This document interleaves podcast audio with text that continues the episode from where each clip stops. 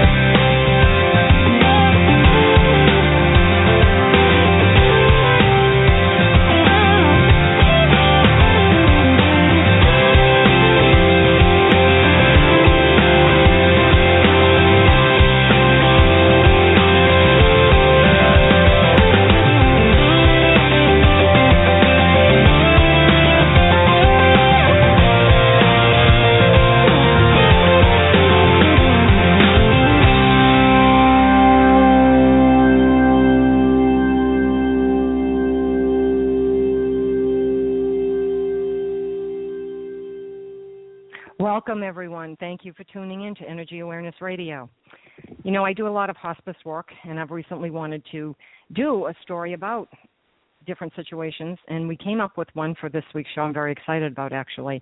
You know, supporting young children during a sibling's life-threatening illness is beyond challenging. The questions for the sibling of the patient are vast. Did I make my sibling sick? Will I get sick too? Why is he or she getting all the attention? Is it my fault that my sibling is sick? Do my parents not love me because I'm not sick? So many questions to these little people who are a witness to their sibling's greatest challenge diagnosis cancer. So stay tuned to learn more. It's an important topic and it's one that really needs to be discussed.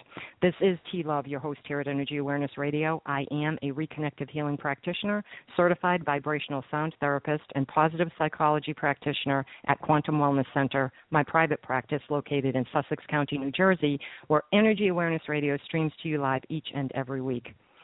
Energy Awareness Radio is happy to be sponsored by Audible.com, a leading provider of spoken digital audio entertainment and information.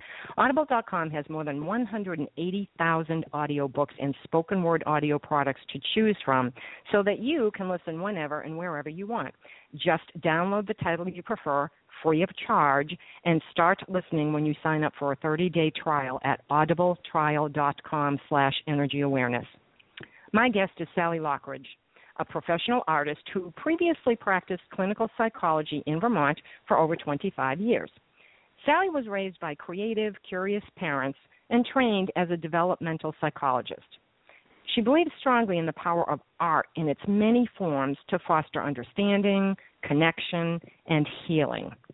She has co authored three books The Divorce Work- Workbook, Changing Families, and My Kind of Family, and is the author of Rad Art, A Journey Through Radiation Treatment, as well as a book that is our topic for discussion, Daniel and His Starry Night Blanket, which has recently won two book awards. She won the 2015 Gelett Burgess Book Award Gold Medal in the Lifestyle, Emotions, and Feelings category, and honorable mention in the 2015 New England Book Festival for the Children's Books category. So we're very happy that she's able to join us here. Welcome to the show, Sally. Thank you for joining us. How are you being? Thank you. I am delighted to be with you to have this conversation because it's so important for these families that are on these very tough journeys. Yes, absolutely they are. I see it a lot. And first, before we go there, let me, you know, I'm sure you're very excited to be recognized with such acclaimed awards. I just want to say congratulations. That is really cool. That is such a big deal, I think. So congratulations on that. you know, this is a topic that, first of all, I think it's difficult for people. When you hear the words cancer, it's hard. When you hear it for a child, I think it's even harder. Uh, the I children agree. don't understand. Yeah, they don't understand what's going on, and sometimes the families don't, and the little people, you know, in the family, they don't know what's going on. It's difficult at best. So, your book, Daniel and His Starry Night Blanket, was originally a picture book tracing a child's emotional growth. But after your own personal journey with cancer, you changed that book into the story of a young sibling impacted by his sister's cancer journey. So, why change the first book rather than write another new book? I had begun illustrations. I actually, when I did this book, I started by painting and then writing. I love to paint, and I've done it all my life, even when I was in practice as a child and family psychologist. Uh, and I got this idea of writing and illustrating a book that would show the progression of a young child through early development. And I came up with this idea of the starry night blanket. Actually, I had given each of my children when they were born uh, a small blanket that I made for them. That notion of the security blanket. Uh, it could mm-hmm. be a security teddy bear, but in this case, we're using blankets. And I wanted mm-hmm. to show the child's changing use of the blanket as he got older. Uh, and as you mentioned, I changed the story. Um, I had been thinking about what challenges to introduce in the book for this young, healthy child. Um, it could have been a move, the family moving somewhere. It could have been parents having trouble, or it could have been illness. Lots of different things. Then I got breast cancer um, a few years ago, and that was a difficult journey, but I, I'm fine now. One of the things I noticed certainly when I was in treatment was how much my family, my husband and my children supported me, but also how much cancer impacts the whole family. And my kids are adult kids, but it still does affect them. And then I began to think about what it would be like for this young child, Daniel, in the in the book I was doing, to um, have an older sibling. Um, in this case, she was um, about seven or so when she was diagnosed. Um, and then think about and show in the book um, the impact on her, I mean, uh, I'm sorry, on him of his sister's illness. And certainly it impacts the parents tremendously as well. And one of the the um, tough things is how do you as parents juggle the needs of healthy and well children when your world is upside down? And you know, you, first of all, you, you not only wrote the book but you illustrated it. So wow, kudos to you. I could probably write a book, but I don't know. I can't draw off a bean. So you know, I saw that and I was I thought, wow, she illustrated it as well. It's really great because the pictures go flow so beautifully with the with the story. And the story, it, it, this is almost to me, it's a short book. It's almost to me like a bedtime story in that it's that length. You can read it relatively quickly, but it's so succinct and it tells the progression really well, and it, it gives the points, the lessons, and or how to manage these challenges so well without being a hundred page book that may That's end up right. becoming I, boring. I, yeah, I wanted it something that, uh, to appeal to children through the pictures, through the story, and there is um, a kind of surprise ending that I'm not going to give away at this point, but. Mm-hmm. Um, so I wanted it to appeal to the children. Um, they can follow the characters they can follow the progression of the of the use of the blanket, which appears on not all pages but almost all of them. His sister Kate wears red heart earrings throughout the the story. I know from my Mm-hmm. own kids as well as all the kids I had in treatment. They, they like to look for familiar things and find them in the pictures. You know, where where's the blanket? Um, does she still have the earrings on? And that's a way to Mm. pull their attention. Um, I also wanted this to be a book that could serve to help parents and children talk together about a difficult topic, a very difficult topic. Um, so I gave examples, even though this is a fiction story, but it's based on the collage, the accumulation of working with so many families that, um, as well as my own study and research, that it's a pretty typical story of the ways in which a very young, in this case, preschool child reacts. Um, I also, one more kind of audience for this is actually the parents. So I deliberately yes. gave situations where the young boy would maybe not challenge, but would show a reaction, often behaviorally, um, and then it, it sets up a chance for the parents to show um, ways they can handle it. So implicitly, the book is giving some strategies for parents uh, around some of these very tough situations. Yeah, I, I have worked in the pediatric cancer arena, and it Mm. is not fun at all. I see parents trying so hard to balance the needs of the children, and it's not an easy chore. It seems No. to me the ages of the siblings play a big role on how it is accomplished. So it varies from family to family. You know, uh, the tools that you use by one age group may not necessarily be the same tools for the other age group. And to teach parents how to successfully navigate through that process to maintain balance in the family is not easy. But this book is definitely geared to the parent and to the siblings. So it's a family book. That's how I yes, kind of it look is. at that's it. A, that's a good way to put it. Um, I also chose to make it for um, young children and to have the healthy child in the family, Daniel, be a preschool child. There are a couple of books that talk about the impact on siblings um, who are teenagers. Now, they may have similar feelings, but they also have more ability to articulate those feelings. They have more um, cognitive capacity just because of maturity to understand what's going on. Um, in contrast, the, the preschool children, the very young kids, they don't have the cognitive or emotional maturity to really understand Mm. what's going on. Um, so they may be showing their feelings more through behavioral disruptions, through regression in maybe some of the behavioral milestones that they've um, made. Um, and so parents also have the challenge of at times interpreting what's going on for my young child. You know, what does Sure, this and- mean? and then it's it's a tough call sometimes because you know in almost every family with siblings there's the typical sibling rivalry and of Mhm. course that would be impacted greatly once a sibling is diagnosed with cancer. So the normal development of the healthy sibling is i don't want to say it's put aside but it there is it, it- it's not the same. It can't be right? It, I don't think it can be, um, because naturally, when one child is very sick, seriously ill, parents' attention is going to flow to that child in the crisis and as you go through the diagnostic period and then get the treatment regimen set up and unintentionally healthy children can literally be um, less attended to. Um, perhaps they have other caregivers; they're being taken care of, but they don't have the same structure and routine and nurturance um, that they're used to. And these are things that need to be reestablished as quickly as possible to take care of those kids as well. And sometimes it really can get to be too much for both the parent and the child. What are some of the signs that that sibling may need more than just the normal parental love and attention, but rather may need the assistance of a professional?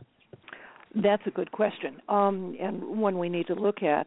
Uh, is certainly if a child really regresses in behavior um, tremendously, or uh, suppose they had become toilet trained, but now they're not toilet trained. Um, they're making messes um, in pants in the house and so forth. That might that regression might be a sign they need help. Um, suppose they um, are having um, uh, temper tantrums more than usual and more aggressively than usual. Um, they could be breaking things. They could be unable to be soothed by you know the normal routines and comforting that have soothed them in the past. Um, things like that um, would indicate to me go talk to your pediatrician or talk to the social worker or child life specialist that may be available through the hospitals that that is treating the sibling. Um, they often have teams, and they can get advice from those folks on when to be concerned and where to go and referrals and so forth. And I I think that's a good point because not everyone sometimes it's very difficult to be your own advocate or if you're in a situation like that to be an advocate for your child and think of everything. You want so hard to do that but you forget questions. And one of the things that I often see is that people don't realize that hospitals will offer and it really is usually at no charge. It's at least around where I am, they will mm-hmm. offer social services so that you can have a child speak to a professional, the siblings. They'll offer you uh, even there'll be uh, seminars or places where the children can go while the parents are visiting the sick child in the hospital if the if there is no other caretaker for them. So it's important for people to ask that question: What other services do you offer for my family as a unit? And do you see that in your area? Yeah. yeah. Um, certainly, yeah. Um, they hospitals increasingly are having programs, pediatric hospitals or clinics are having programs that include attention to the siblings. It might be a day a week that the siblings can come in and go to the playroom and uh, and be with their sibling if if the ill child can be you know in the playroom or something like mm-hmm. that art programs um i've read about one program where um the young siblings are given bags full of art supplies. Um, you know, creative play and art um, is a powerful um, way in which kids can act out their and express their emotions and reduce some of their anxiety. But I also want to it go back be... to the. Mm-hmm. I wanted to go back to the point you made about accessing the help at the hospitals. Um, mm-hmm. I think not only should parents ask what other services are there, but I hope and assume that a lot of these programs tell them what the services are and say, you know, what are the who are the siblings in the family? How are they doing? Um, here's some things we can do to help. Here's some resources. A lot of hospitals now have libraries where they have even children's literature so that there are many things available parents need to excuse me parents need to um i'm going to say get past i'm not sure that's the term but that you shouldn't ask for help this is the time to accept help um and to seek help um because it's an overwhelming task Sure, ask for all the help you can get and take everything that they offer. And I believe that the hospitals, like I said in my area, do offer this and they do tell the parents, but when you're sitting there, you can almost see in the parents' faces that it's just not getting through. So the reminder needs to be almost constant that there are additional services. And you know the art programs are fabulous because this is very cathartic for children to be Absolutely. able to get out yeah get out the anxiety on the paper. They may even draw I would say like mean pictures if I that's probably not the correct term, but they'll draw pictures that are, you know, uh, it, it, the sibling is laying there and and they're drawing horrible things on it saying I just wish they'd stop being sick, this isn't fair, and it isn't fair, but they don't understand, you know, what everything that's going on, which leads me to another question. How uh, should the siblings be kept apprised of everything that's happening and to what extent? Another good question. Um, I believe that the siblings, they, and even very young children, I'm not talking infants, but young children, you know, two and beyond, should be told um, on a level that hopefully they can understand um, that their that their sibling is sick and needs to go to the hospital, and some more details about it. Now, you're not going to tell them everything. You're not going to name. Mm-hmm diagnoses with Latin roots. You're you're not going to talk about all the different procedures, but um, they need to know. Otherwise, there's going to be that elephant in the living living room, and mm-hmm. they may have more fears if they don't if they're not given some answers, if they're not able to ask questions. Uh, it's it's in some sense akin to, let's say, um, when you're telling your children about, you know, how how babies are made. You're not going to tell them when they're three or four or five about all the intricacies of sexual behavior, um, right, and so forth.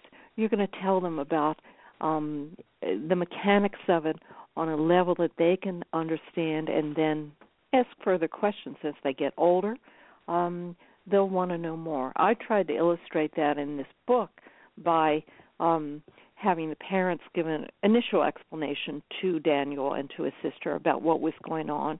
But then as they got older, at one point I have the dad brings home a microscope so he can show cells to the children and they can talk about things going wrong with cells. Um, so that was a learning experience for them. But if they had done that when they were initially aware of this, it probably would not have um, helped Daniel as much. Um, he needed a little bit more maturity. Sure, because it, it would have confused him more, thinking, "I don't know what this cell is. Do I have them?" Yeah. You told me I do. Right. I'm looking yeah. for them, and you just don't. You know, if they start cutting themselves looking for cells, you don't need that. No, yeah, you, don't, don't need, to cut that. any any further aggravation. But the one uh, other thing I, I just want to mention because we've been talking about parents a lot.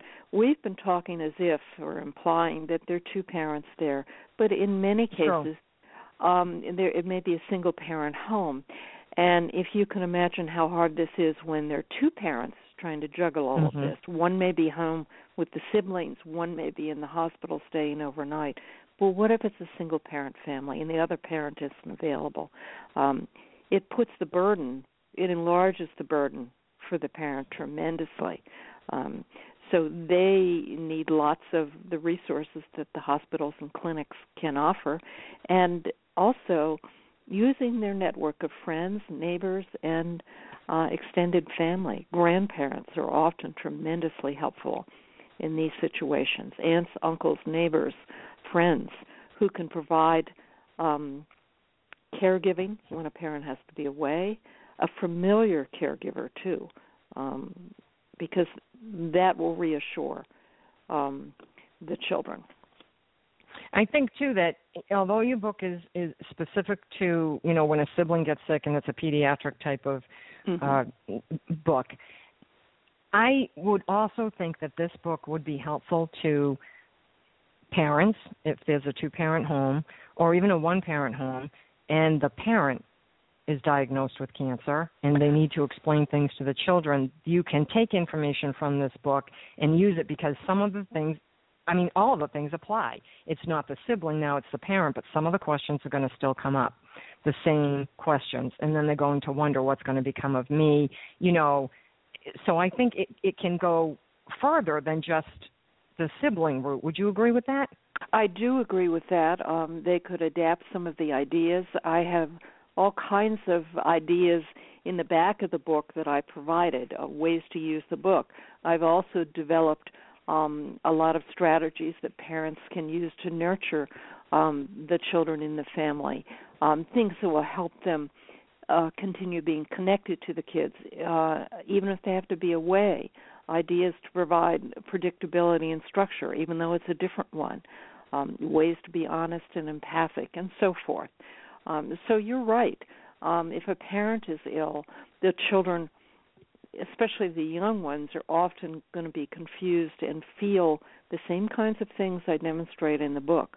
Um, the other thing I would add to that in terms of an expanded audience for the book, while I made it a story about a little girl who has cancer and her brother, um, there are a lot of other, unfortunately, a lot of other very serious pediatric illnesses and conditions mm-hmm that this could apply to. I think it could be helpful to families in which, let's say, there's a child that has a chronic condition that takes a lot of the attention and time and energy um, of the parents. And so they need to figure out a way in which they can also be tending to the emotional and physical and safety needs of their other children.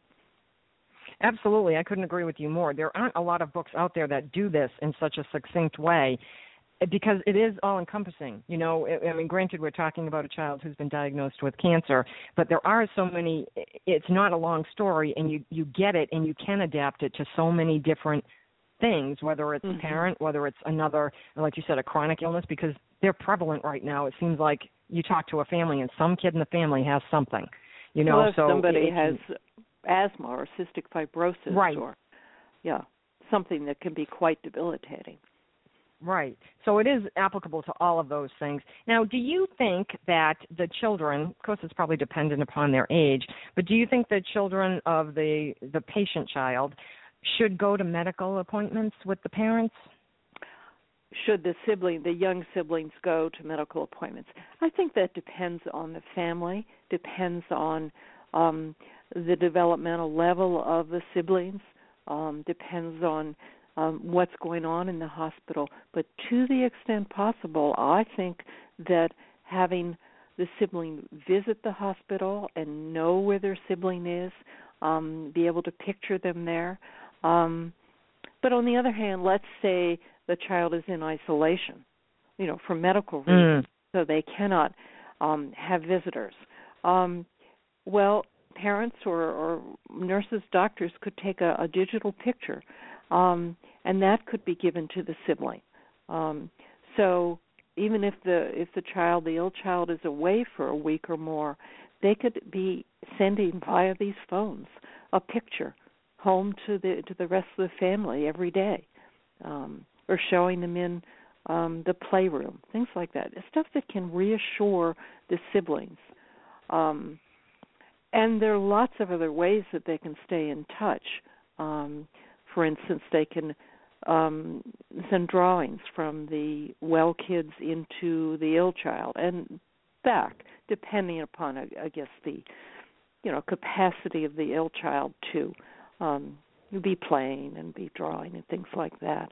Um, go ahead. It sounded like you were going to say something. Like yeah, I, I, no, I, I think everything that you're saying makes so much sense, and you know, it, it's amazing to me that this book is is as short as it is and succinct as it is because there's so much in it that people can gain from it. And even if it's not your own child or happening in your immediate family guaranteed there are kids in school there mm-hmm. are you know neighborhood children uh, whatever it is if you have children they're going to run into this because it's happening more and more it seems every time you turn around there's somebody with a new diagnosis things that we haven't even heard of sometimes you know new strains. And it's difficult to to traverse this area you know uh kids will wonder well how come that person whether it's a sibling or someone else they'll get very scared because they'll think, "How come they got sick? They were well, and then all of a sudden they got sick. What if I get sick? Am I going to get sick? What if I get sick? Right. Or right. why did that child get sick? Did I do something bad to them? You know, suppose they mm-hmm. got angry at the child and had a fight with them. That uh, you were talking about sibling um, jealousy, rivalry. Suppose that happened within the week of diagnosis and the young child doesn't understand that they didn't cause this. Really young kids, say beneath seven or so, are very egocentric. They they see the world as um, whirling around them. Everything is in relation to them, so it's hard for them to understand um, the illness in its actual um, facts. And it's hard too if if a family gives out some information and then your child finds out and then the family is not telling their younger siblings Good but you point. are trying to help yours what do you do about that well being honest and empathic with your with your family including the young kids is really important i mean let's suppose a child isn't in the hospital but has to go off to for treatment for chemo perhaps pretty regularly. And the parents are feeling protective. They don't want to worry the young younger siblings. Um and so perhaps they don't even tell them how ill the child is or that she's getting she or he is getting treatment. But yet the child is the the healthy kids are going to pick up on the changes in the routine or just the emotional vibes in the room. So it's really important on a child's developmental level to be honest and also to be empathic, um, to um, have empathy for not only the ill child but for the healthy child, um, and to acknowledge that to all the kids. Um, I, you mentioned too um, children in the neighborhood or children knowing a family mm-hmm. like this, and certainly I can see this being used in a classroom by a guidance yes. counselor, um, in a classroom to help um, explain what it's like for um, a child that may be out ill, um, and for a sibling, maybe a sibling that's in um, preschool or, or kindergarten that has begun to act strangely, is not such yeah. the happy kid that he used to be.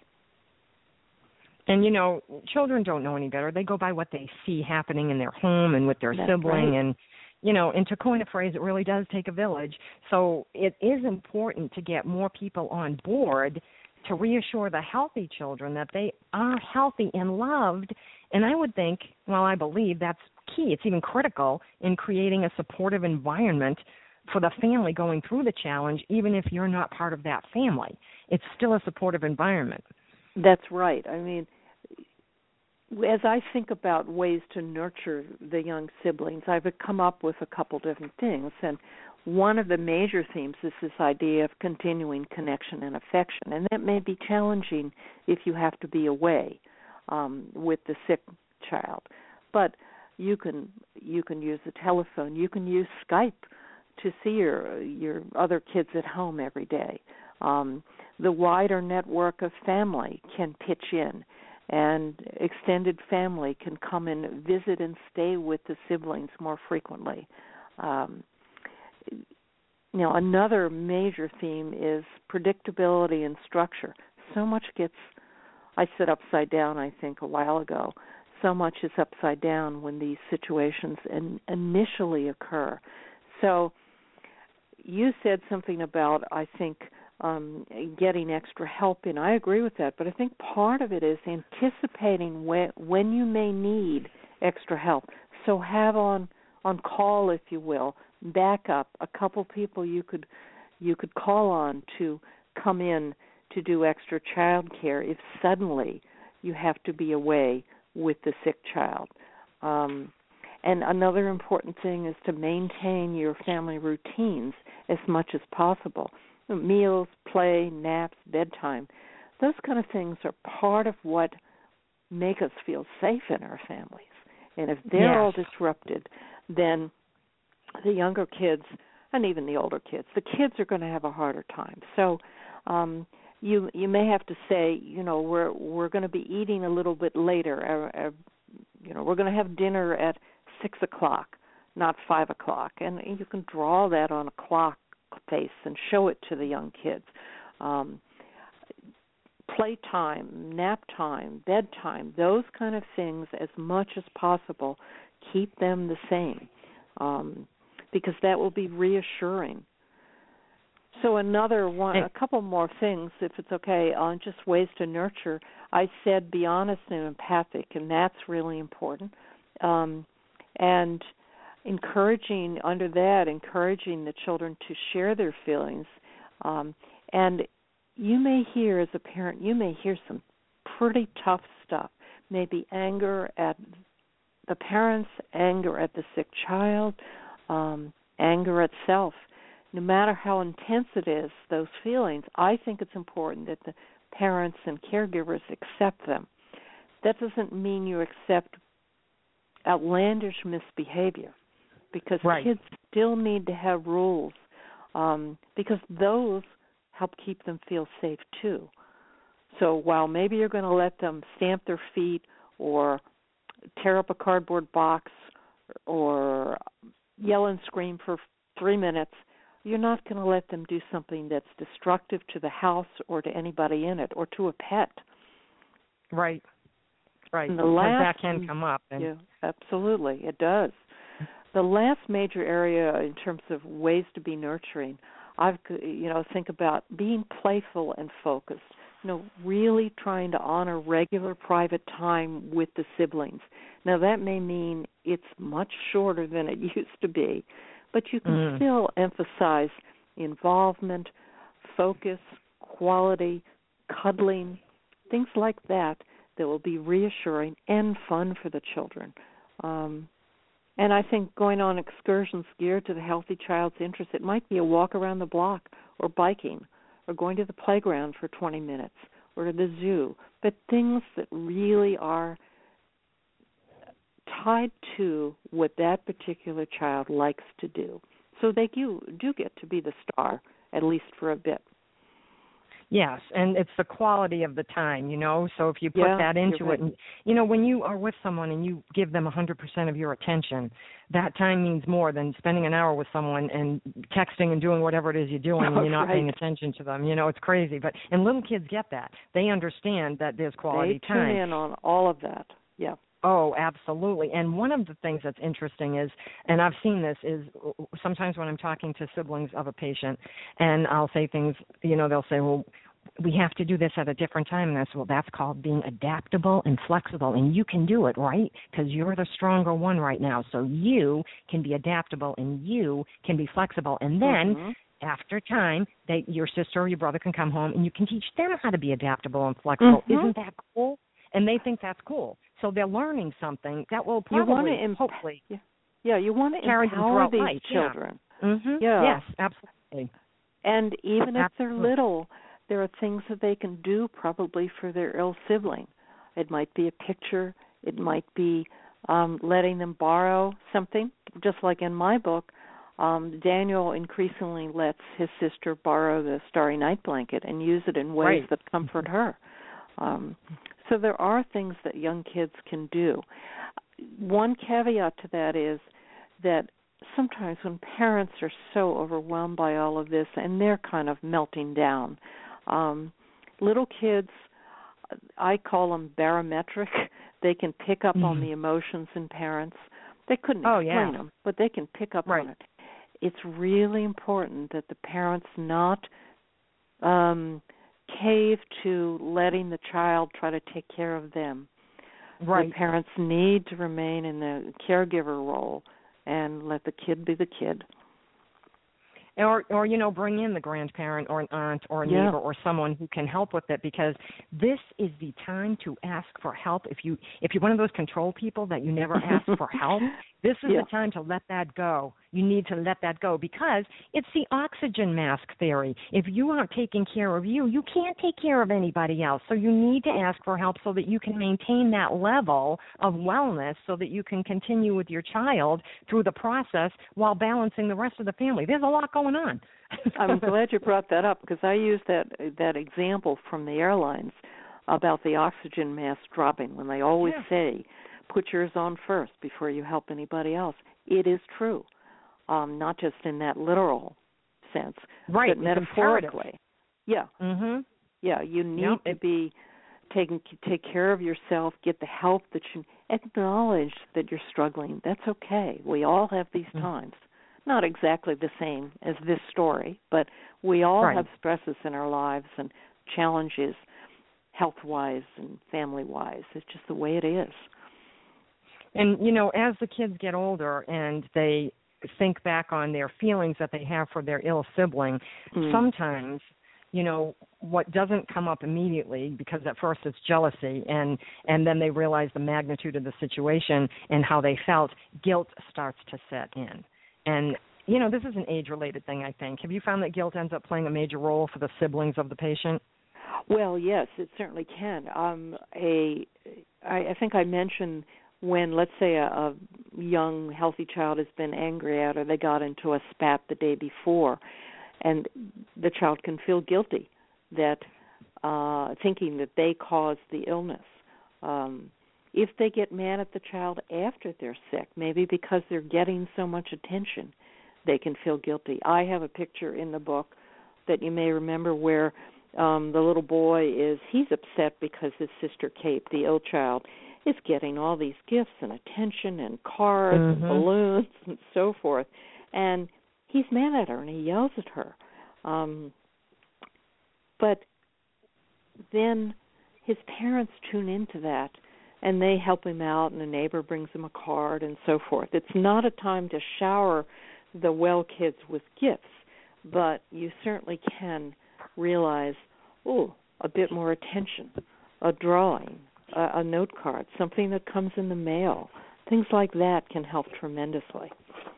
sure step up the nurturing a little bit because that Yes, child is feeling left out and yeah you know and and even if you have to call in people that you know neighbors and stuff and say can you just send a card ask them you know Mm-hmm. uh, make it I- believe in having like meetings you know sometimes it's at the Hmm. hospital there'll be the caretaker will Mhm. come in and the parents will be there and it's like how's it going how's everybody doing how are you as the caretaker doing because we're all concerned about the patient and we know that but the patient's in the hospital right now and being taken care of how are you guys doing what are you Exactly. because nobody's Yes. asking you. You got to ask the caretaker, what do you need? And then if they don't know, you have to start thinking and saying, okay, I'm going to help the caretaker because that's a mm-hmm. hard job and it's very stressful. And That's you know, right. and there yeah, and you know, in through all of this when all is said and done, there can be positive outcomes after pediatric cancer challenges for the parents, the siblings, the cancer patient, the the uh, caretaker, because it is a growth process where you learn. the and family can pull closer together. Another Yeah. thought I had as you were talking about the meetings at the hospital, um, parents could take another set of ears with them. Take a neighbor, take a grandmother, uh, a sister, you know, an adult sister, someone that can listen um, and perhaps has the set of questions that they've come up with before the meeting. Um, Mhm. so that if things don't get covered or if the parents uh, don't want to or don't have the ability to take notes right then, they can be the scribe, if you will. Um, that's another way to help. I think there's so many folks when you learn of a family where there's an illness, be it an adult um, or be it a child, people want to do something to help. They often don't know what to do, but there are so many ways they can help these families. Um, through, as you said, send a card, or there's the bringing of food, there's um, uh, taking the child out for a special event, which might be a walk or a visit to the playground. Yes. It doesn't, it doesn't have to Yeah. be fancy, but things like that. Um, food is the Yeah. thing that so many people think of uh, and do to help others, but there's much more beyond that. There, there absolutely is. It's the, uh, it, it's time to look and see what do they really need because if, if, like sometimes neighborhoods will get together and say, everybody take a night and make a dinner and bring right. it over. Okay, Yeah. that's great, that works. And okay, so they're all set for that. But beyond that, you know, do you need me to shuffle the children somewhere because I'm going you know that Mhm. way and somebody needs you still have to maintain that soccer practice or that whatever right. it is that you know little league or even cheerleading if it's an older person whatever it is you, you need to help maintain that or help with that and Mhm. or if you go into the grocery store call up and and, say what do you need anything. Yeah, give me your list. yeah yeah what do you need you. know i'll pick Yeah. it up or or you see something and think oh you know what uh i'm big on holidays i celebrate everything i make meatloaf on Mhm. groundhog day because it's brown and you can shape it like you look like a groundhog so Okay. you know if if you go to the store and you think okay it's a family of three and they're going to the hospital you know maybe i'll bring over like a brownies or something and have a Mhm. little thing with the kids something little that go out of your way just a little bit it just a little bit. It won't take too much time but the impact would probably be so huge for those children or that family.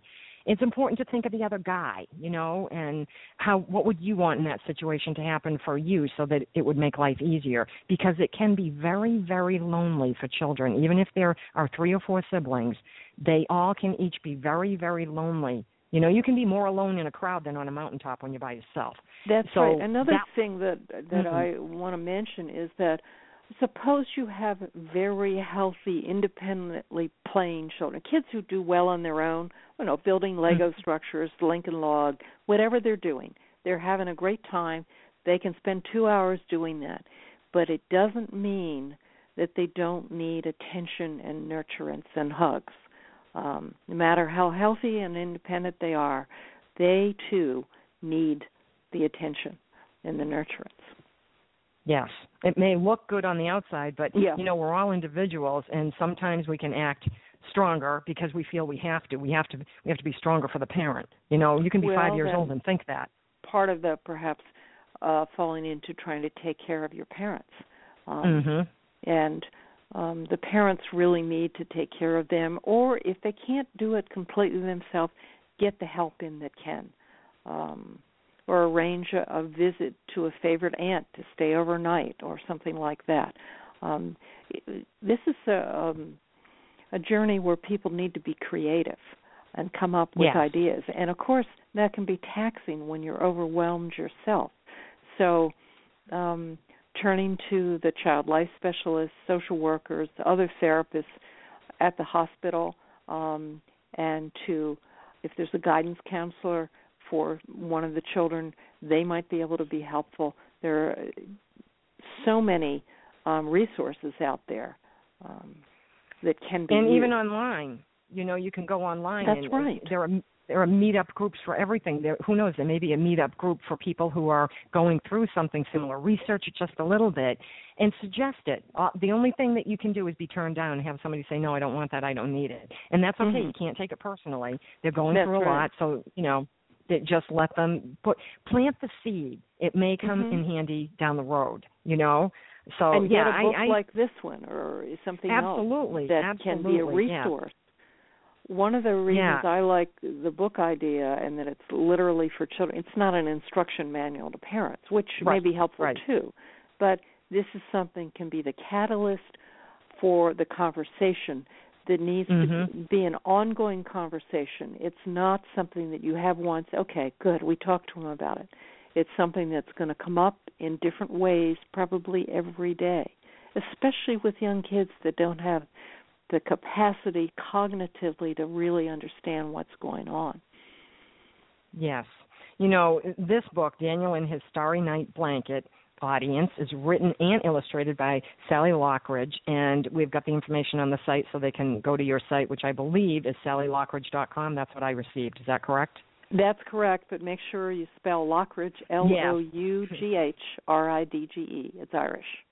Oh, it's it's on the site so you can check it out. But Daniel and His Starry Night Blanket is a book, a short story that can be used in so many ways to support young children during a sibling's life-threatening illness. It can help them talk about it to get better understanding of what they're feeling, and it doesn't have to be a life-threatening illness. It can be a long-term illness, a chronic illness, as you had stated, and it helps the children to to let them know that it's normal to feel the way that they do. You know, I think we need to cut slack to them for how they feel. They are That's children and they've never had to deal with any huge life issues and to be faced with watching a sibling as they go through these challenges can be a horror for them because there's so much going through them. It's like one really bad nightmare. So yeah, the you know, feelings aren't right or wrong. They're just they, Yeah, the feelings they're just what they are. are. Yeah, That's one advantage of having a resource like a book like this that just Yes. like the other kids' books that lie around the house or the child's room, this can be there accessible to the child, to the children, to go back to when they want to, to go back to a favorite picture or to ask questions or um uh, you know to compare it to what they're going through because each family is going to have individual circumstances. Um but it's something that's accessible um to the children. And I think, yeah, if you do leave it out on, let's say, a coffee table or something, Sure. and a child, it's been read to the child, they will go back and look at it because they want to see, well, well, okay, well, how did this happen, and what did, what Mhm. happened here? And Mhm. they are very inquisitive. Children are. we have a lot yes, to learn they from are. them. It's wonderful. it is, are. you know, and they live in the present moment and they'll go and look. They'll think things you we don't give them enough credit for the things that they think about at young ages, but they will go back and, you know, can you read me this again? You know, because they want to Mhm. understand. They want to understand what it is and if you read it once they might think about it. Maybe it's a week, Mhm. maybe it's 3 days, maybe it's a month. Can you read this to me again? You know, and you read it to them Mhm. again and they will and they may even ask you know okay well i really like the fact that there's a blanket. Can i have one? You know Mhm. sure okay it is like you said a security blanket. It's it gives them everybody deserves to fi- have a safe place to go to. You know That's right. if that's your home your bedroom people to talk to whatever it is they need that too. They're little and they can't be ignored you know so it's a wonderful wonderful book and I, i'm still amazed that you wrote it and illustrated it i think it's really cool plus all of the information in the back there are so many resources and questions and and things like that that people can look at to help them help someone go through the process Yeah, my goal is to get it to wonderful. the families that can help. You mentioned Yeah. before, and just say this briefly about how, and I, I mentioned it too, how kids can play out what's going on for them. You know, that's how they get Mhm. mastery is through play and through imaginative um activities. And I was actually using art when I did my book called Rad Art: A Journey Through Radiation Treatment to help myself get through breast cancer. So on Mhm. every day, 33 consecutive days that I had radiation, I had decided ahead of time I was going to do a 5 by 7 inch oil painting in less than 20 minutes. I didn't want Wow. my um I did not want my left brain to kick in and have me start judging my painting. It was just to Mhm. be a cathartic, expressive um painting. So I did that and then I would write two or three sentences after I did that. And then it kind of cleansed me for the rest of the day and I could get back to my regular work, which at this point is um painting. Um I'm a pro- professional painter and, you know, exhibit my work and um at that point was doing a lot of teaching as well. So that strategy of using art for myself, the process, not so much the product, process Right. of doing it is the important thing. And it could be Well- in this for children, the process of playing out something. Well, I'm going to ask you this question. You you made these cards five by seven. You you put your art on them. You put your feelings into it, so we know that the energy is there. And you gave them each a a little one or two sentence verbiage. That's another book, you know. That's the one I did. that one ah, read- okay. that's, it, it does see, contain the pictures. Okay. Yeah, Okay. I'm sorry I wasn't clear. No, I did that during my treatment, and then in the months after that, a few doctors, nurses, plus friends saw these this lineup of paintings, the 33 little oil paintings, and you know said, "What are these?" And I explained how it had helped me. It was a private strategy, but a number of them pushed me and said, "This is a book." And about a year after I had cancer, I contacted the American Cancer Society, and within a week they said, "We'll do it." So they published the book, and it has all of the pictures Mhm. in it. You can see that book. Um, both of these books are on Amazon, um, as well as Yes. on my website, sallyloughridge.com. Oh my goodness, that is so great. And again, that's Sally Loughridge, S A L L Y L O U G H R I D G E dot com. Go and find that, Sally. I can't believe we're almost out of time. Oh my goodness!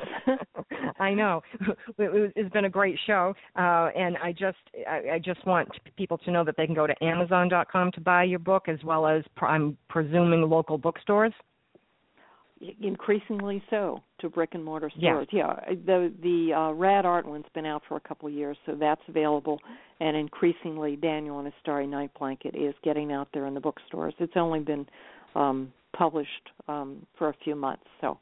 Um, yes, but it's very and much it's a great available book. I mean, Amazon great for awareness, great to use. We all know someone. Check it out. Um, again, Sally, thank you so much for taking time to join us here at Energy Awareness Radio. I truly appreciate all of your efforts and, and joining us. Thank you. You're welcome. I enjoyed it as well, the discussion. I hope that it reaches people that it can help. I'm sure it will. So, listeners, we need you to spread the word. We know you enjoy what you hear on Energy Awareness Radio, so please share it with your friends. You know, we live in a very challenging and constantly changing world, and that's why I have the guests that I do to keep you apprised so you won't get lost in the dross of life. We need to stay aware so we can navigate easily and live the life we're meant to live productively, healthfully, and purposefully. And this is where you find the tools to do just that. So send the link for this show to everyone you know and let them have the same opportunity that you just had so they may learn and grow and make the world a better place for all. On behalf of everyone here at Energy Awareness Radio, I'd like to thank all of our listeners for tuning in. My name is T Love, and I hope you'll be back next week for another great show here at Energy Awareness Radio. For more information about me, please visit my website, quantumwellness.org.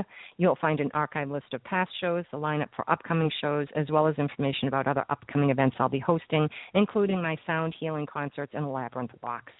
Don't forget to follow me on Twitter at NRG Aware Radio. That's at NRG Aware Radio.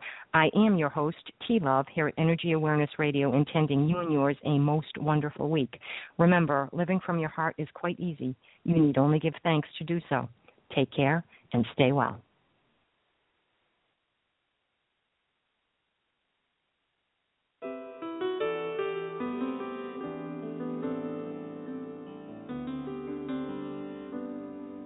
I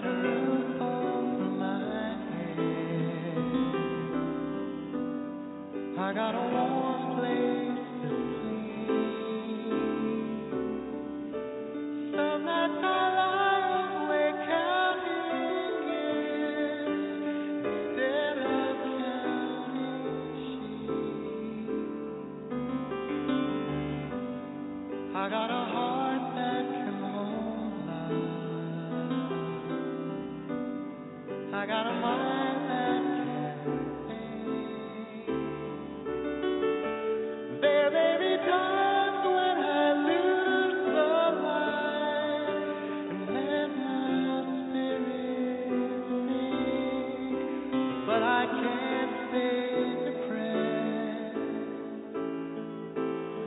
when I remember how. I'm